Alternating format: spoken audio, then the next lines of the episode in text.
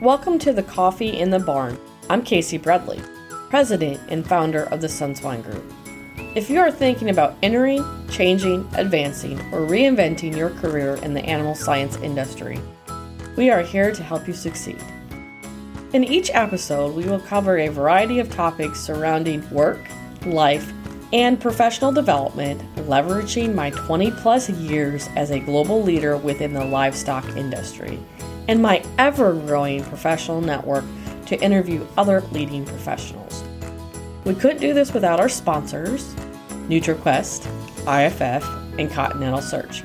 Reach out to us on our social media platforms or visit the sunswine group dot com and subscribe now not to miss another episode.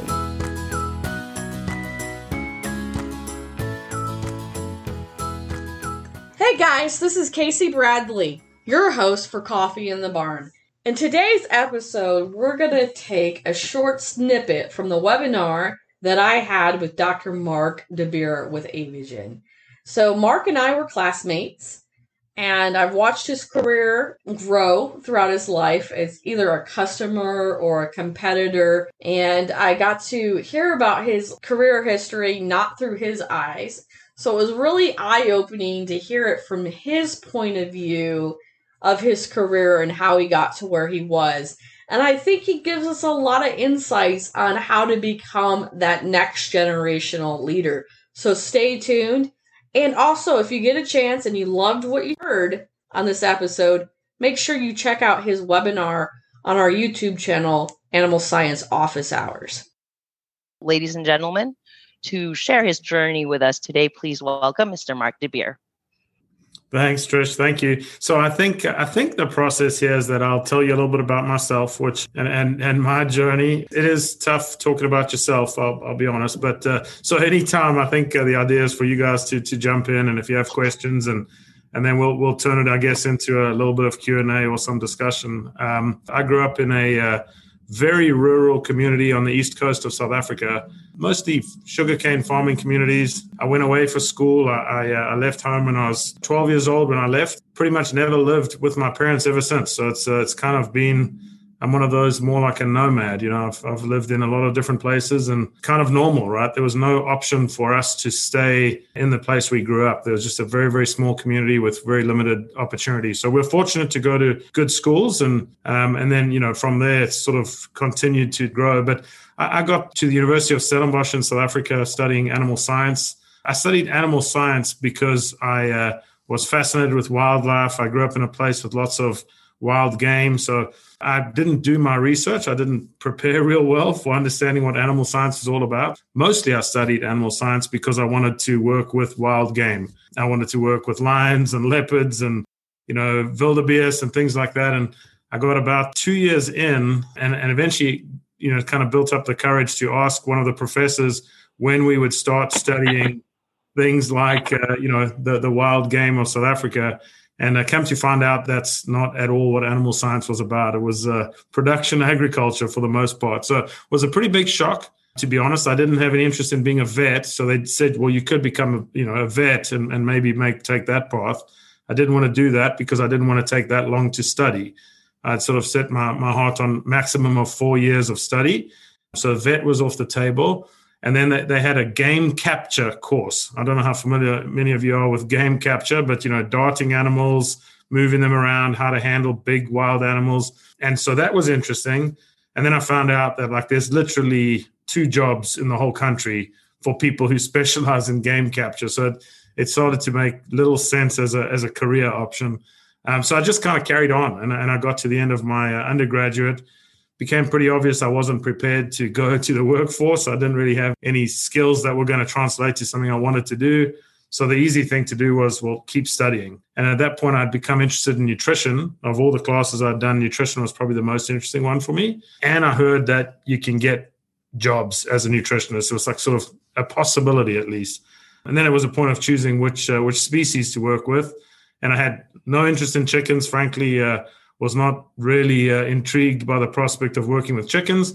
But uh, from what I understood from our professors, that was the most likely place you could you could get a job. And I remember very clearly the head of our department saying, you're never going to make much money. You're never going to be wealthy. but you'll work with people who are mostly good, decent, honest people. And so you have that to look forward to. So, and he was right about all of that.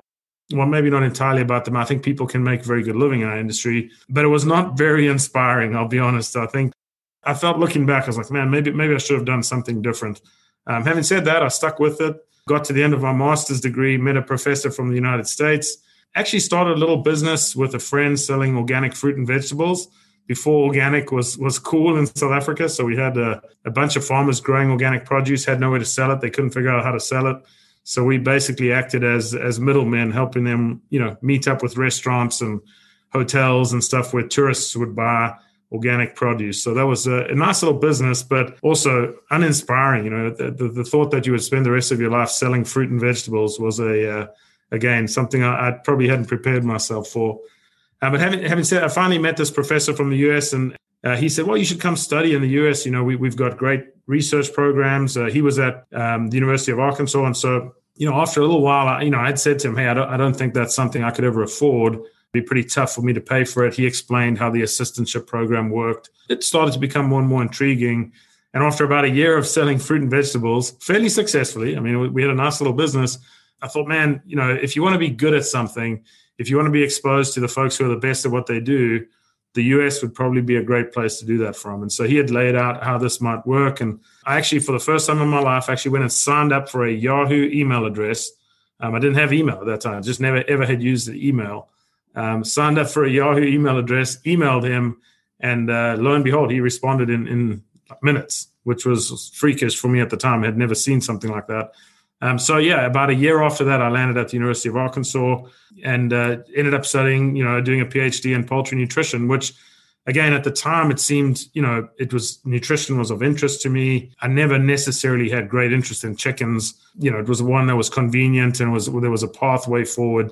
So I landed up, you know, working with chickens. Came to Arkansas. I didn't know anybody in the U S at all. I had a brother who lived in New York City um, who had about the same level of interest in chickens that I did, living in New York City. And so, yeah, it was, it just, you know, it took me a while to, to settle in and get to know people. Tough to build a network when, you know, you're not really part of the industry. You don't necessarily have a history in, in poultry. And so it took me a while, but, you know, once I, once I got to the end of my degree, um, I was pretty fortunate. I got a chance to meet some folks at Aviagen, happened to be a South African guy here at the time who, so him and I developed a bit of a connection. He was a nutritionist. And, and so I kind of got a bit of a break where I could get a job, you know, and it was, I never interviewed for any other jobs. It was kind of the, it felt like, well, I have a job, I should be grateful. And so probably like many of the things you can probably get a sense, I was pretty naive starting. Just about everything I've done, really, I've been pretty naive starting. Got into it, and, and about six months in, I realized, wow, there's uh, tons of great folks, pretty welcoming to someone who wants to learn, someone who wants to figure out a path for themselves and wants to find a way to contribute.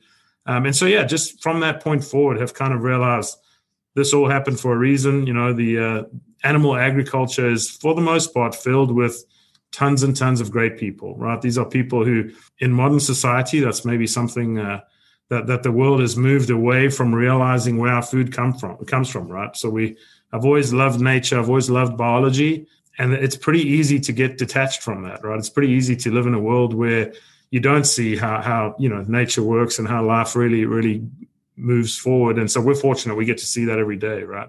So, yeah, started in my career at, at Aviagen. It wasn't long before I told my, you know, I was a nutritionist, had a PhD in nutrition, didn't have much practical knowledge at all, really, of nutrition, to be honest. I mean, I, I certainly did pretty well, read enough textbooks, um, wasn't particularly capable, practically speaking, right? So I was very fortunate, had a, had a great mentor who um, who helped me become sort of practically proficient. I um, also realized it's not rocket science, right? So rocket science is rocket science. After that, pretty much everything isn't rocket science. And so, you know, with a bit of will, you can become pretty good at any of these things. And so obviously I had the will. I was always motivated to do well, uh, mainly because I didn't have a safety net, right? There wasn't anywhere for me to go if it didn't work out. So I had, had a great mentor and, and told him within probably six months of starting the job, I don't think I want to be a nutritionist for very long. I don't know what I want to be, but I, I don't know if I want to be a nutritionist the rest of my life. It just feels like I'd probably get bored eventually, which I think would probably be true. And so he was, he, he wasn't offended by that, but he wasn't particularly impressed by it. You know, he's been a nutritionist his whole life. So, you know, in a way you're saying, hey, I kind of don't want to grow up to be like you, which is, uh, you know, I think I was polite about it, but um, he, uh, I think he understood where I was coming from. And so at some point, you know, I had a, had a daughter, she's eleven now. When my oldest daughter was born, I was traveling the world, loving it. You know, Aviagen's got this sort of global tech team. Guys are on the road two hundred days a year, two hundred thirty days a year. If you're single and, you know, you don't have kids, that's great. Right? You go and see all these crazy countries. You get access to really interesting businesses. But I, I realized I, I can't keep doing this now that I'm a dad. So I uh, an opportunity came along at D S M, and it was in a marketing role, which again, in, in you know, like a lot of the industry, marketing is really kind of a technically oriented, you know, so I had a little bit of a technical background, no real marketing know-how whatsoever. Um, but it was a pretty easy fit because of the technical stuff. Um, and really from there, that kind of stepped out of, you know, being a nutritionist into what was then marketing, um, was just really a stepping stone. I kind of slowly but surely got more and more interested in the business aspect of it and really understanding how the business operated. Um, I felt like nutrition was really critical, but it occupied a, you know, a part of the business that, you, you know, you were somehow detached from the other elements of the business. So I was very interested to learn more, right? I was, you know, unsatisfied and wanted to learn more. And so D S M afforded me that opportunity. And then, you know, my boss, uh, which is a, unfortunately has proven to be a consistent pattern, either my boss quits or retires fairly soon after I arrive. So I typically warn my new bosses that, you know, they might have, uh, their days are numbered if history's anything to go by. So my boss retired. Him and I developed a great relationship. He retired, and um, he recommended me to take over as the, the business leader for D S M in North America. And so I had to head over to Switzerland for some interviews with some, some of the managing board. They have a process whereby they vet potential new candidates. And I, I remember reading Finance for Dummies on the airplane um, because there was a lot of words, you know, I thought I knew what they meant, but if someone really asked me what it means, I, I'd be...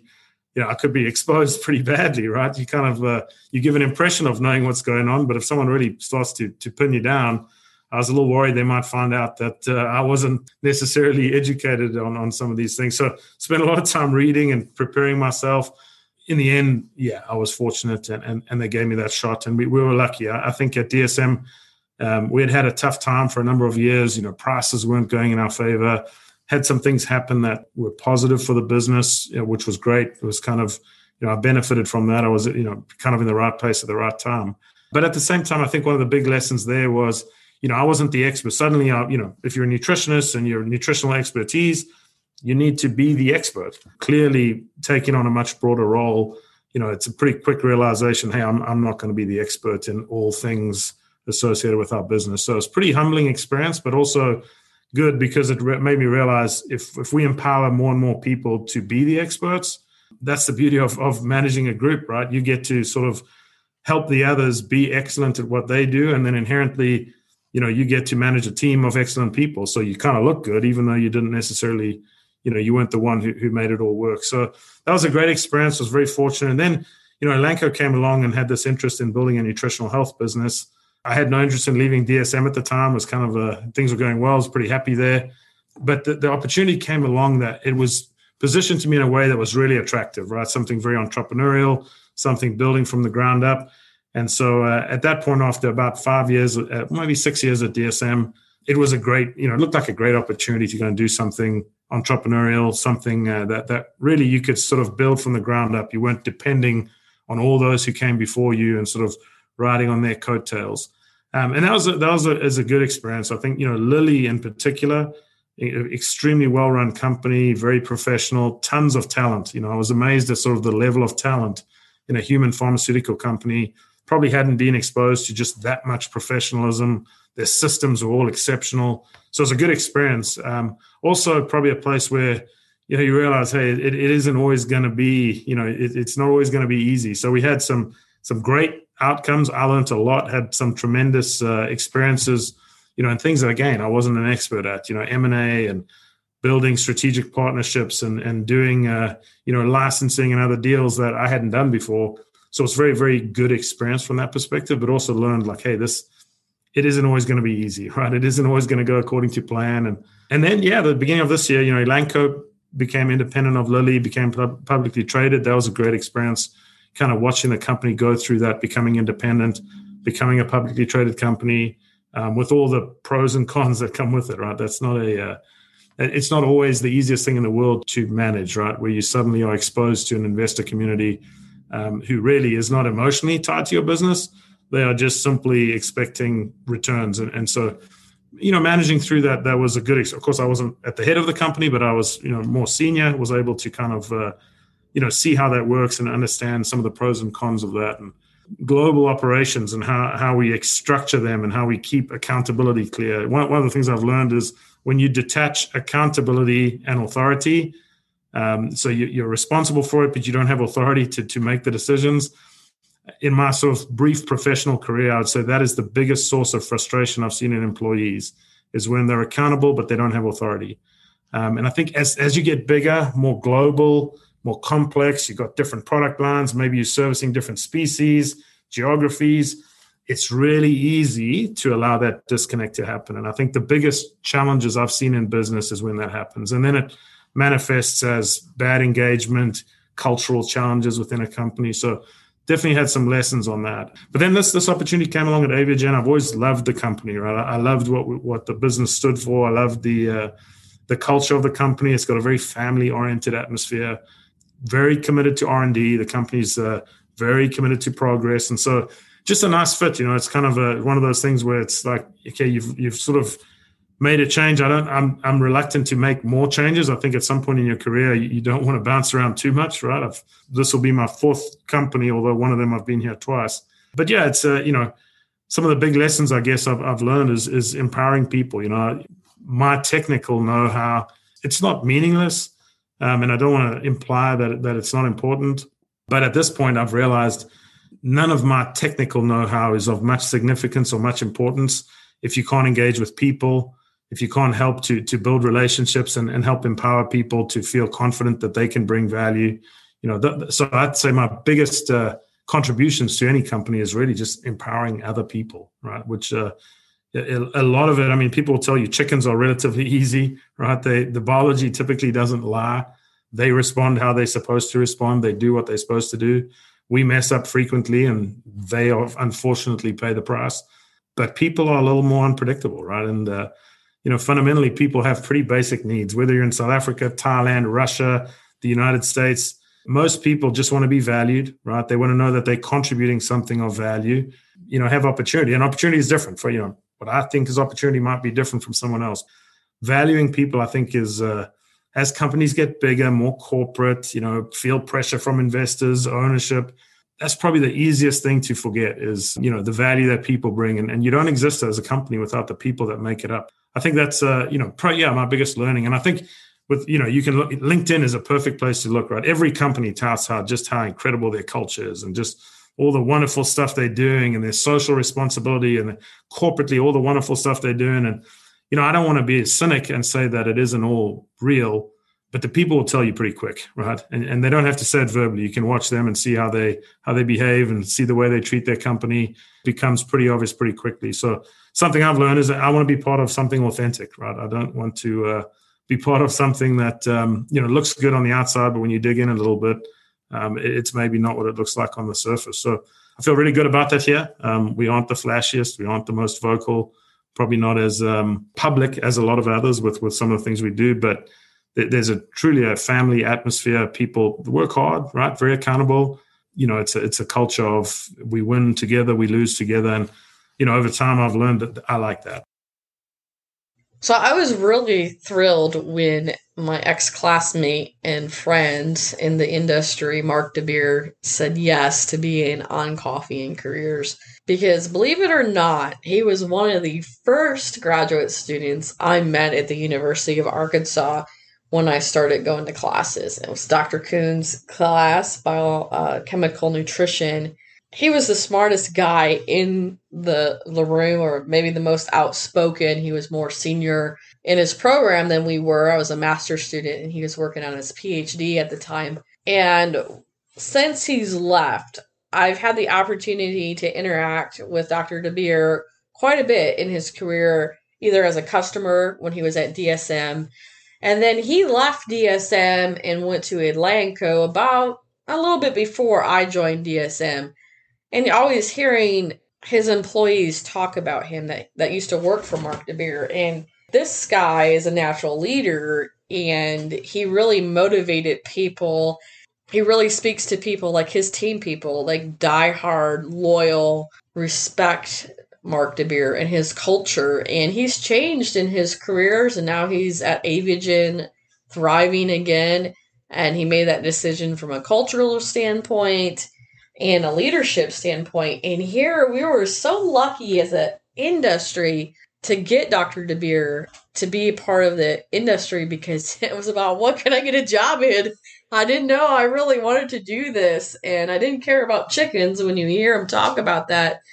And I think it's so incredible and inspiring that no matter where you are in your career, no matter what experience you have, that you'll find your path and be really successful. And and he's really modest about his background and what he's done. Um, I think he's one of the most influential people in the poultry industry today. And his leadership style and his personality really sets him apart.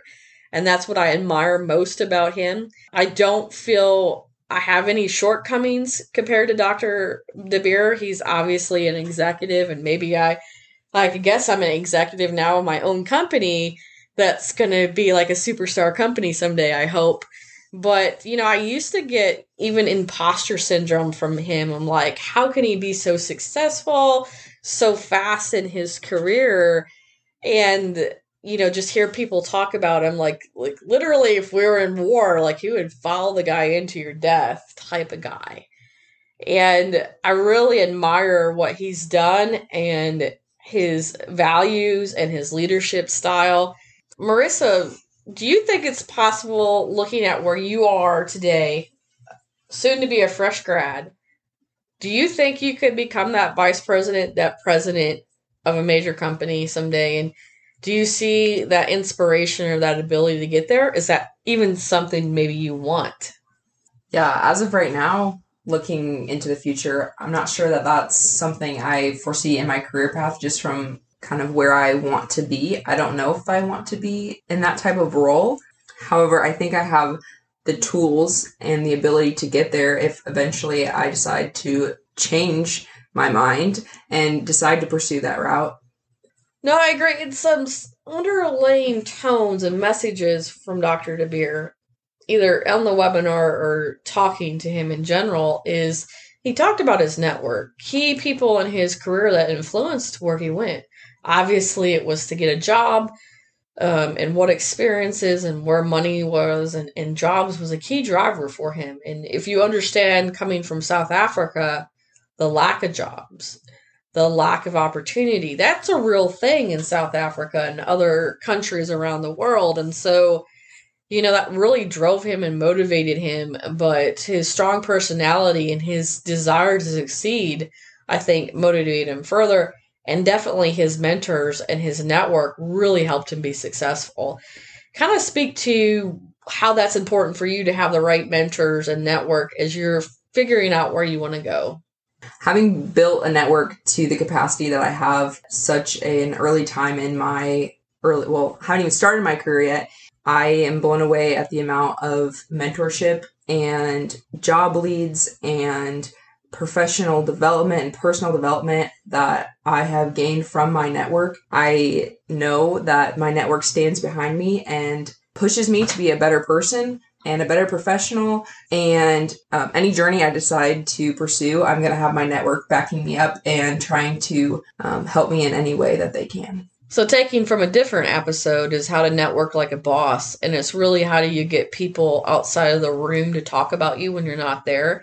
And I think, you know, you hear me talking about Marc de Beer that way. Like this guy, like he, he was on the pedestal, and I'm like, I'm joining him now. Right. I feel like I can join him. There's no more imposter syndrome there in my mind at, at, at my point in my career. But I've always looked up to Doctor de Beer. And ever since that young graduate student, I'm like, how is he so smart? You know, and then, of course, his accent was, you know, just a cherry on top.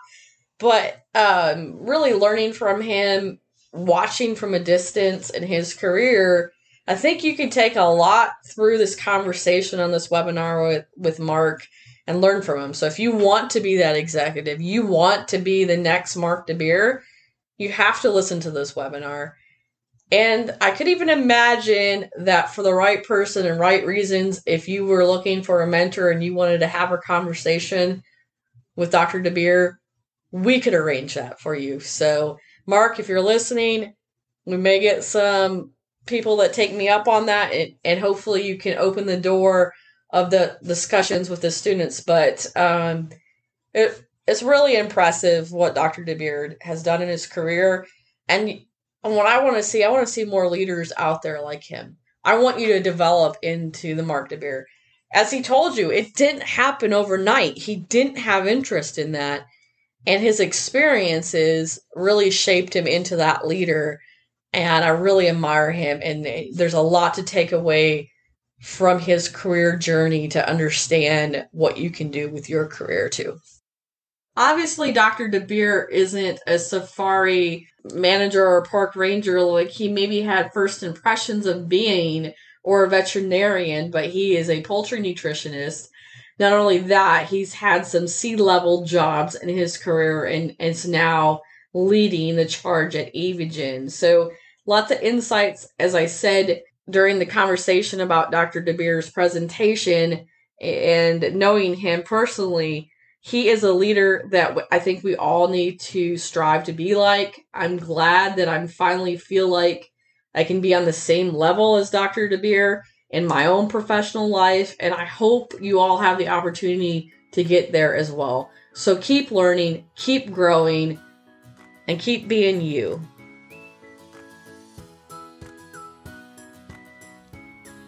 We hope that you enjoyed this discussion.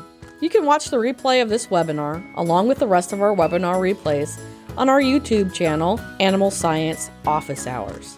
And now we would like to also thank our sponsors once again, NutriQuest, I F F, and Continental Search. We are gracious that you support us in this journey. Before we go, are you finding it difficult to create your own version of success? Do you even know what success looks like for you? Well, if you don't, I suggest that you reach out to the Sunswine Group by visiting our website and booking your free next steps. We'll discuss your career and how the Sunswine Group can help you navigate that. Because our model is simple. We make pigs and dreams fly. Our mission is to share knowledge, to mentor future leaders, and transform innovation while creating a neural network of expertise to help any person, including you, any animal, or any company succeed. Thank you for listening, and don't forget to check out our socials. Find us on Facebook and LinkedIn at Coffee and Careers in Animal Science, or Instagram at coffee dot and dot careers. And remember, life is short. Drink your coffee in the barn.